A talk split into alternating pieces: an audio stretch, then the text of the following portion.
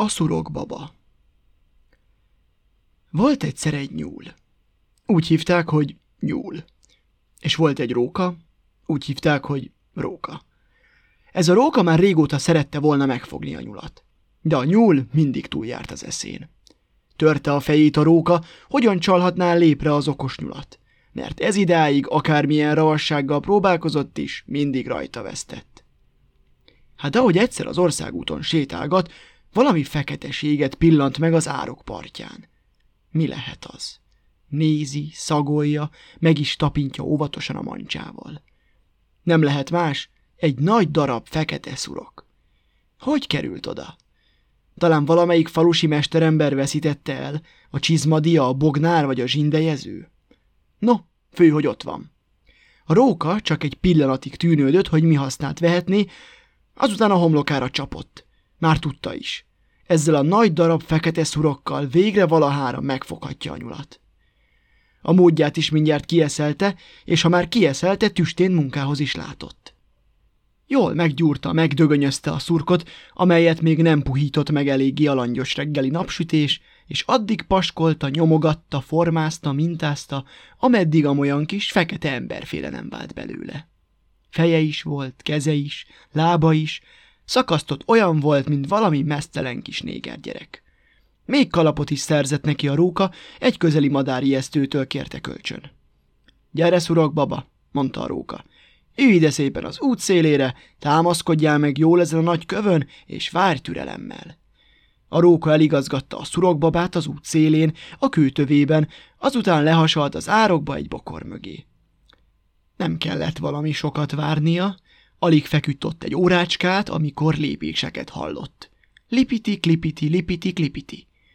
A nyúl jött vidáman arra, fürgén, peckesen, ahogy szokása volt. A róka nem mozdult az árok mélyéről, a bokor mögül onnan leste, hogy mi történik. Az történt, hogy a nyúl meglátta a szurokbabát, és nagyon elcsodálkozott. Hát ez meg kicsoda micsoda. Még sohasem találkozott vele ezen a vidéken, megállt az út közepén, és a fületövét vakarta. Jó reggelt, szólt végül. Szép idő van. A szurokbaba csak ült az út szélén a kőtövében. A róka meg ott lapult az árok mélyén a bokor mögött. Mondom, szép idő van, ismételte a nyúl hangosabban, ha talán nagyot hallana az az emberformájú feketeség. A szurokbaba nem felelt, meg sem ukkant. A róka ellenben alig bírta visszafolytani a nevetést. A nyúl közelebb lépett a szurokbabához. Uraságod alig, ha nem idegen, mondta. Szívesen útba igazítom, ha nem tudja a járást errefelé. A szurokbaba nem szólt, nem mozdult. Csak ült, csak ült az út szélén a kőtövében. A róka meg ott lapult az árok mélyén a bokor mögött. Ejnye, csóválta a fejét a nyúl. Talán bizony nagyot hall uraságod? Beszélhetek én hangosabban is, és azzal odahajolt a szurokbabához. Hé, kiáltotta. Hozzád szóltam, nem tudsz illedelmesen válaszolni? A szurokbaba csak ült, csak ült az út szélén a kőtövében, a róka pedig, aki már azt sem tudta, hová legyen széles jókedvében, ott lapult az árok mélyén a bokor mögött. A nyulat, ám bár máskülönben igen szelít természete volt, elhagyta a béketűrés. No, ha nem tudod magadtól, hogy mi a tisztesség, majd én megtanítalak rá, rivalt a szurokbabára. Ha nem köszönsz mindjárt szép udvariasan, jó reggelt kívánok, tisztelt uram, és nem emeled meg a kalapodat, ahogy illik, akkor én verem le a fejedről. De a szurokbaba csak ült. Csak ült az út szélén, a kőtövében. A róka pedig két mancsát gyömöszölve a szájába, hogy valahogyan hangosan fel ne nevessen, ott lapult az árok mélyén, a bokor mögött. Úgy látom, nem hallgatsz az értelmes szóra, mondta a nyúl. Hát akkor megérdemled, amit most kapsz. És azzal hátrált egy lépést, majd előreugrott, és jobb felől pofon csapta a szurokbabát úgy, hogy a kalap leröpült a fejéről. Igen ám, de addigra már a nap megolvasztotta a szurkot, csupa ragacs volt a szurokbaba tetőtől talpig. Persze, hogy hozzátapadt a nyullába, de úgy, hogy mozdítani sem tudta. Hallod, te szemtelen kölyök? kiáltotta a nyúl, mert annak nézte a szurokbabát. szemtelen kölyöknek, aki csak ül, csak ül, csak hallgat, csak hallgat, amikor pedig köszönni illenék. Nem elég, hogy csak ülsz, csak ülsz, csak hallgatsz, csak hallgatsz, amikor pedig köszönni illenék, még ráadásul a lábamat is megfogod? A szurokbaba most sem felelt. Csak ült, csak ült az út szélén a kőtövében. A róka pedig, akinek majd kirepett az oldala a nagy nevethetnéktől, ott lapult az árok mélyén a bokor mögött. Ha tüstént el nem eresztesz, balról is pofon ütlek, fenyegette a nyúl a szurokbabát. A szurokbaba azonban nem eresztette el a nyulat, és nem is válaszolt. Erre a nyúl beváltotta a fenyegetést, bal felől is pofon vágta a szurokbabát. Persze, hogy a bal lába is beleragadt a fekete kulimászba. Ez már aztán több a soknál, kiabált a nyúl. Ha el nem eresztesz, megrúglak. De a szurokbaba erre sem eresztette el a nyulat, csak ült, csak ült az út szélén, a kőtövében.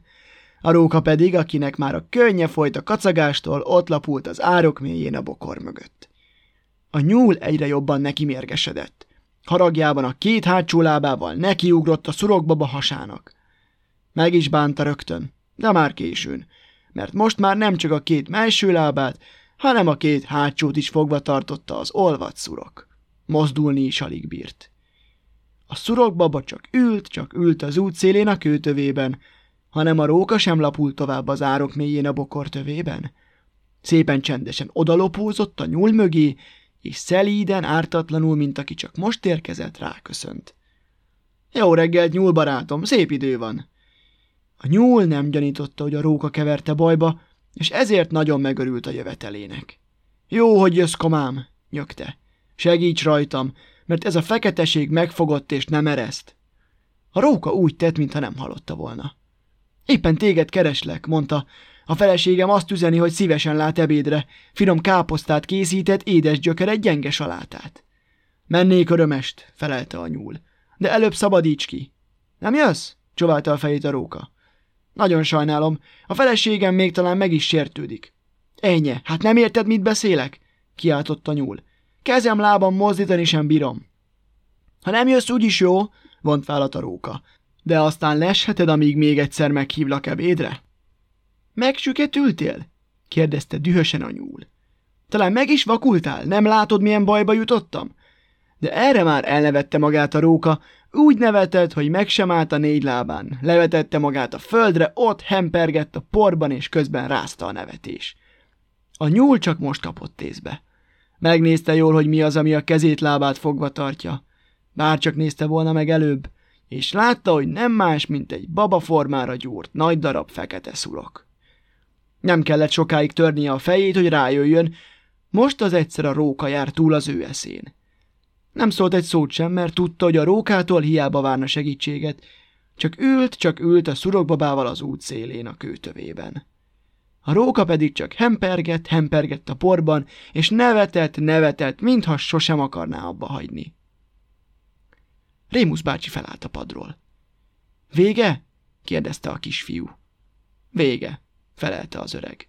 Már a vége. Azt mondtad, hogy a róka nem fogja meg a nyulat, szólt csalódottan a kisfiú. Nem is a róka fogta meg, mondta Rémusz bácsi, hanem a szurogbaba. De a szurogbabát a róka csinálta, ellenkezett a kisfiú. Az igaz, bólintott az öreg néger. De azért nincs baj, hiszen a róka még a porban hempereg, egy ujjal sem bántotta a nyulat.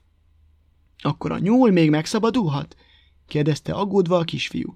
Persze, hogy megszabadulhat, mert olyan nagyon okos? Azért, mondta Rémusz bácsi, hanem úgy hallom, hogy anyád a nevedet kiáltja. Eredj gyorsan vacsorázni.